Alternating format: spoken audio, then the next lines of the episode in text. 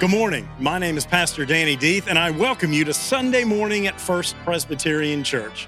It is summer in Columbus, Georgia, and we are doing some things in new and different ways. And we encourage you to hold true for your faith as well. Let's seek God in some new and different ways. We can do this together. We're glad you're here. Come on in.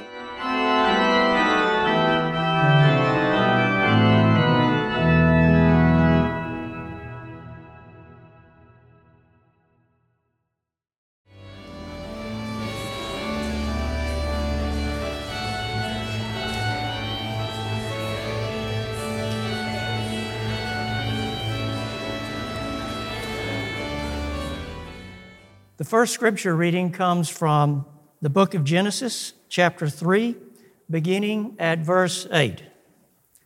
Listen again to these words of our Lord.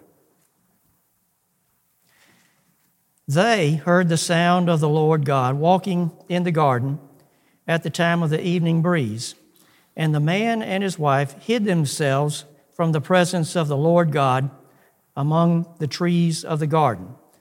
But the Lord God called to the man and said to him, Where are you? He said, I heard the sound of you in the garden, and I was afraid because I was naked and I hid myself. He said, Who told you that you were naked? Have you eaten from the tree of which I commanded you not to eat? The man said, The woman whom you gave to be with me she gave me fruit from the tree, and I ate. Then the Lord God said to the woman, What is this that you have done? The woman said, The serpent tricked me, and I ate. The Lord God turned to the serpent. Because you have done this, cursed are you among all animals and among all wild creatures. Upon your belly you shall go, and dust you shall eat all the days of your life. I will put enmity between you and the woman, and between your offspring and hers. He will strike your head, and you will strike his heel. This is the word of the Lord. Our second lesson is taken from Mark's Gospel. We are in the third chapter. We are early, but already so much has happened. We are in Mark 3, verses 20 through 35. Somewhat familiar, somewhat perplexing. Listen again with fresh ears. 3 20 through 35. Then he went home. This is Jesus. And the crowd came together again so that they could not even eat. When his family heard it, they went out to restrain him, for people were saying, he has gone out of his mind. And the scribes who came from Jerusalem said, He has Beelzebul, and by the ruler of the demons he casts out demons. And he called them to him and spoke to them in parables. How can Satan cast out Satan? If a kingdom is divided against itself, that kingdom cannot stand. And if a house is divided against itself, that house will not be able to stand. And if Satan has risen up against himself and is divided, he cannot stand, but his end has come. But no one can enter a strong man's house and plunder his property without first tying up the strong man. Then indeed the house can be plundered. Truly I tell you, people will be forgiven for their sins and whatever blasphemies they utter. But whoever blasphemes against the Holy Spirit can never have forgiveness, is guilty of an eternal sin. For they had said, He has an unclean spirit. Then his mother and brothers came, and standing outside, they sent to him and called him. A crowd was sitting around him, and they said to him, Your mother and brothers and sisters are outside asking for you. And Jesus replied, Who are my mother and my brothers? And looking at those who sat around him, he said, Here are my mother and my brothers. Whoever does the will of God is my brother and sister and mother. This is the word of the Lord. Thanks be to God. So there's a lot in there. But I want first to think about a book that many of us read sometime in middle or high school. I can't remember exactly which one. William Golding was the author. He was a Nobel Peace Prize winning author in literature. He wrote the book in 1954, one of his most well-known works. Anybody? It's not Frodo. It's not Gandalf. Lord of the Flies. Right, Lord of the Flies. It tells the story of a group of six to 12 year old boys who were being flown out of a situation of war somewhere in England. And in the midst of that, their plane is shot down. They are alone with no adults, no supervision on a desert island. And as you might imagine, would any of us be in the same position? Um, they start to try to figure out how to bring some order.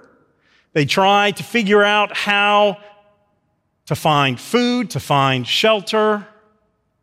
And in the midst, in the whole process, it all starts out very orderly. But then different groups emerge that seek to threaten the whole. The hunting group, that's Jack and his group, they get more and more violent and seek to want to take over and do whatever they want to do, usurp the other agreed upon rules and leaders for the group.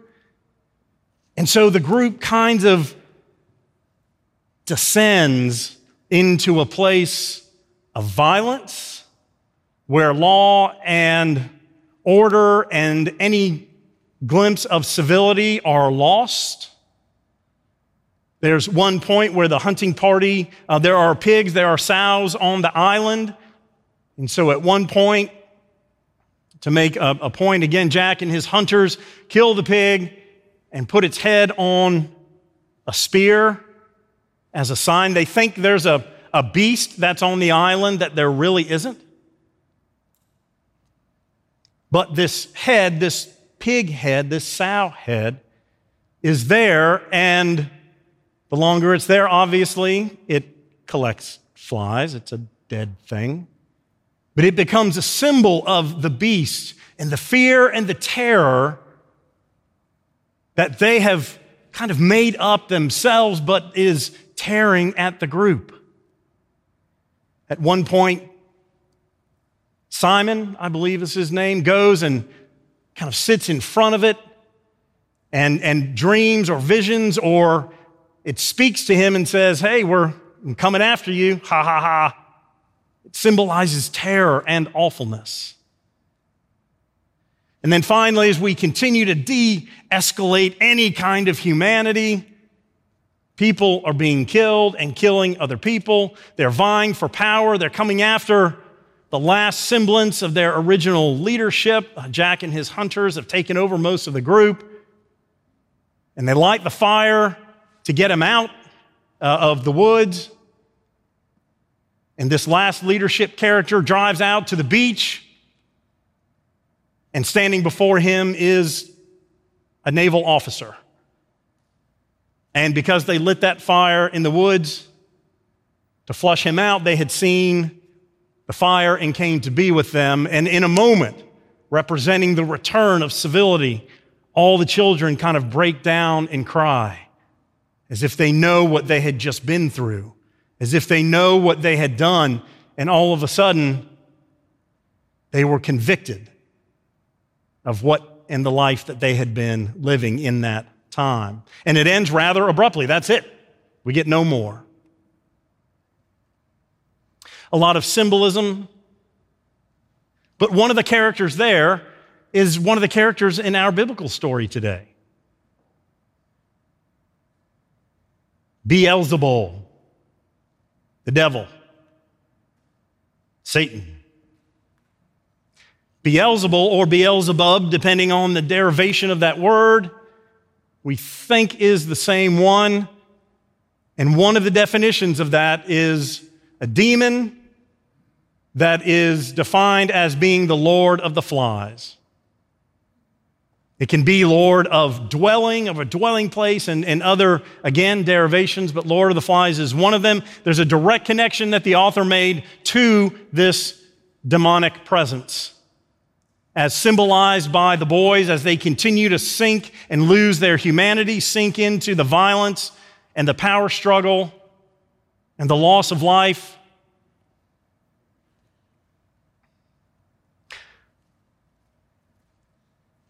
Real quickly, I, I, I, can't help but throw this out. There was a Saturday Night Live skit in the Will Ferrell days where it was a morning show. And all the anchors were gathered around their table, and the weatherman would come in and be fun and good personality, and then, then would go back out and they would do their thing. Well, and this was a take on Lord of the Flies. The teleprompter goes out. And that's when they de escalate their humanity. They turn on each other. All of a sudden, there's tiki torches in the set, and they're trying to kill and eat each other uh, because the teleprompter went out. There are no words. What do we, how do we respond? But again, a take on Lord of the Flies. And it's a cultural connection.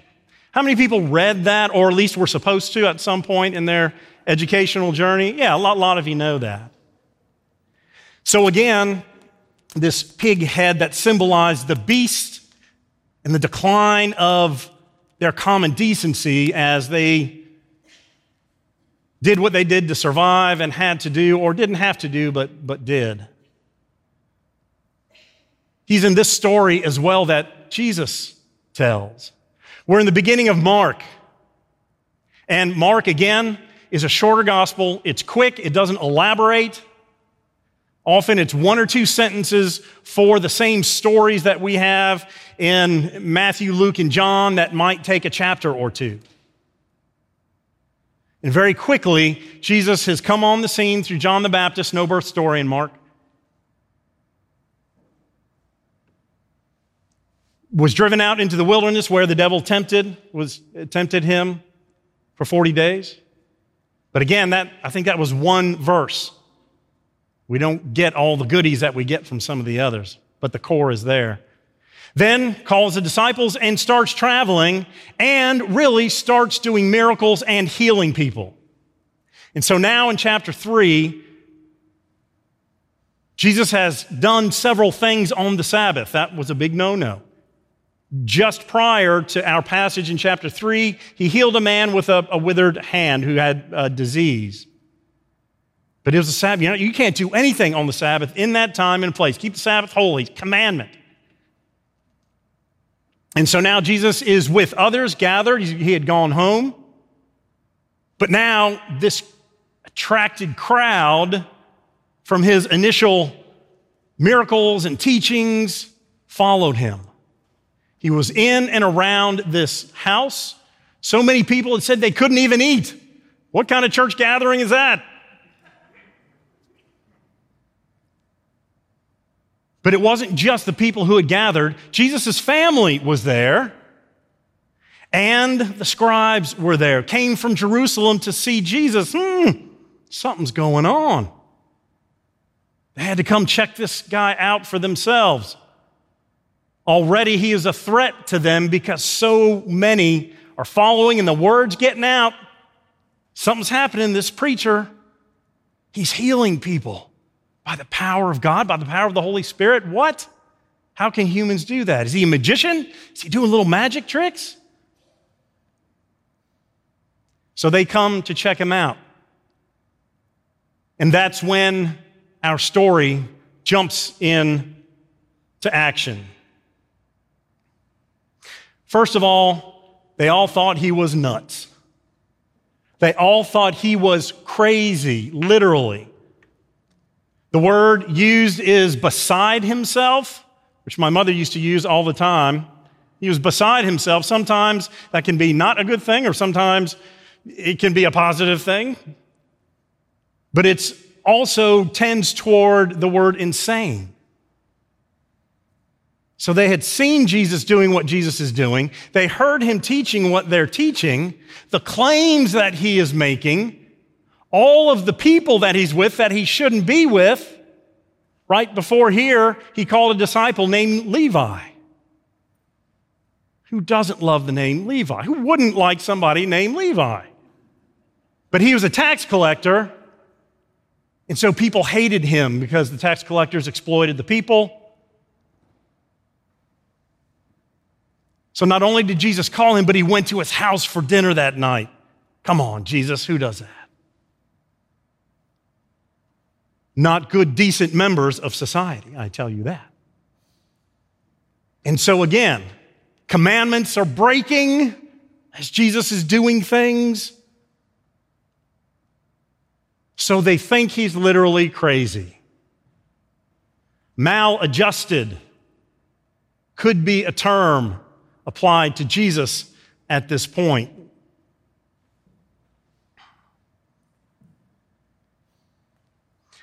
So he's there, and first I say to his family, Come get him, take him home. He's crazy, he's out of his mind, save him from himself, take him home. Which tells us, number one, that his family was with him and loved him. Because if they were embarrassed or afraid, and they probably were both of those things, they could have abandoned him and moved on. But they didn't. They were getting ready to take Jesus out when the scribes make the accusation. He's doing all these things. He's casting out demons. He's healing people. He's doing weird stuff. It's got to be from Satan's power that he is operating. It's got to be these demons that Jesus is commanding. So Jesus is an evil entity, an evil force.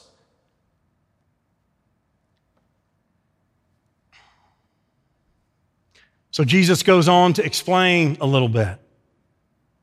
He says, a house divided itself uh, against itself cannot stand. A kingdom divided against itself cannot stand. We, we lift that out often and talk about that in different groups. We can't fight too much or we're not going to be able to stand or, or be a group. But the original meaning was Jesus vying with the scribes who had accused him of being evil and a ruler of the demonic. He said, Can Satan cast out Satan? Think about it, scribes. If I was evil, would I come here and cast out my people?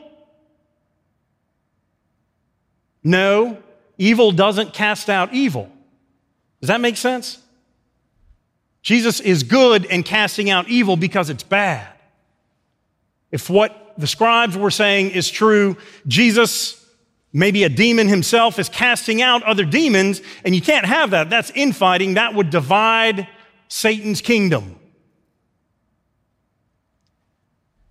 I'm going to read you the translation from the message, which is, is a, uh, um, a paraphrase, which I, I find very helpful, certainly today. The religious scholars from Jerusalem came down spreading rumors that, that he was working black magic, using devil tricks to impress them with spiritual power. Jesus confronted their slander and said, Does it make sense to send a devil to catch a devil, to use Satan to get rid of Satan? A constantly squabbling family disintegrates. If Satan were fighting Satan, there soon wouldn't be any Satan left. Do you think it's possible in broad daylight to enter the house of an awake, able bodied man and walk off with his possessions unless you tie him up first? Tie him up, though, and you can clean him out. So again, Jesus is making the point if he was evil, he wouldn't be casting out other evil because there, there would be one family. And we also know that it's the demons who've recognized Christ as early as anybody else. You are the Holy One. That's my demon voice. You are the Holy One. As, as Jesus is casting them out of people and pigs and, and all kinds of things, they recognize him and call him out. They recognize him and his power.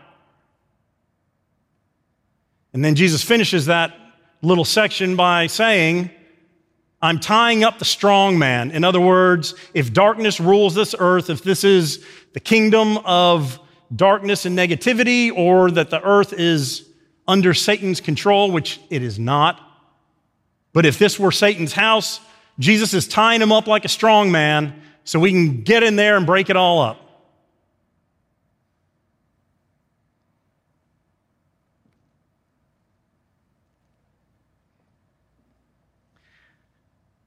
Then, this part, which I know is perplexing. Um, Truly, I tell you, people will be, be forgiven of their sins and whatever blasphemies they utter. Whoever blasphemes against the Holy Spirit can never have forgiveness, but is guilty of an eternal sin. What's that now? I thought God loved us through Christ. Anything, should we come home to God, should we repent, should we open ourselves, should we confess, could be forgiven. What is this unforgivable sin? Well, in my quick answer on this, is that it is the doing of the people, not a lack of grace from God. So the Holy Spirit is at odds here, and they have just insulted the Holy Spirit by saying it came from the devil or a, a, a nefarious demonic force. And Jesus says, You can make fun of me, but you don't blaspheme against the Holy Spirit. Jesus says when he is healing that he is healing by the power of the Holy Spirit. That is God's presence filling him with that power. But what do you mean? God doesn't forgive them if they say something bad about the Holy Spirit? No. Again, it is the user. It is the people here, in this case, the scribes. They have refused to see the Holy Spirit for what it is to see it as real and valid, and therefore eliminate their way to be forgiven. So it is their doing, not God taking away forgiveness for them. Again, let me read this passage. It's, it's much clearer in Eugene Peterson's message. Listen to me carefully. I'm warning you. There's nothing done or said that can't be forgiven. Jesus says that first. There's nothing that can be done or said that can't be forgiven. But if you persist in slanders against God's Holy Spirit, you are repudiating the very one who forgives. And listen to this image sawing off the branch on which you are sitting, severing your own perverse perversity and all connection with the one who forgives. So it is them cutting themselves off from the opportunity to be forgiven. That is that spirit. That is, that understanding. So, so what? Thank you for the Bible lesson. Pastor, what does it mean for me? The one thing I want us to take from this is that we forget the radical nature of Christ's love. We say that word a lot. we we say radical so much that it's not radical. Often for us Presbyterians, radical would be not using a bulletin in Sunday worship. But think about this Jesus, now being seen by his family as insane, now they are coming after him, the scribes and authorities, because he's threatening them.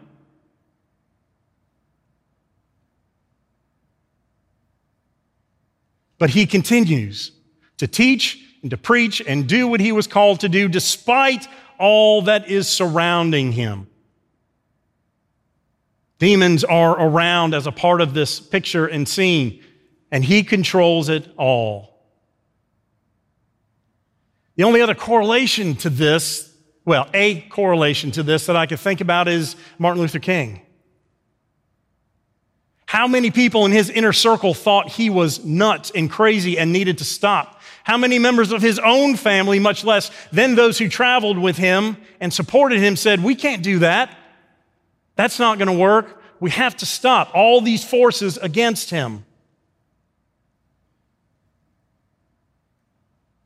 And Dr. King says, and I quote, let us be as maladjusted as Jesus of Nazareth, who could look into the eyes of men and women of his generation and cry out, love your enemies. It's crazy. Bless them that curse you. Who does that? Pray for them that despitefully use you. Let us be as maladjusted as Jesus of Nazareth. Isn't that great? Because the world out there is telling us we have to act a certain way, keep our faith in check, that quiet place we talked about last time. Just shut up if you're a Christian. Nobody wants to see it, hear it, or know it. We often abide by that. And we're being reminded again that a call to follow Christ is a radical one.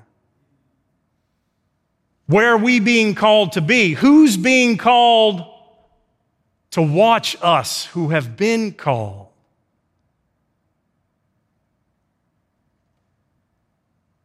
Our love needs to be radical so that others know.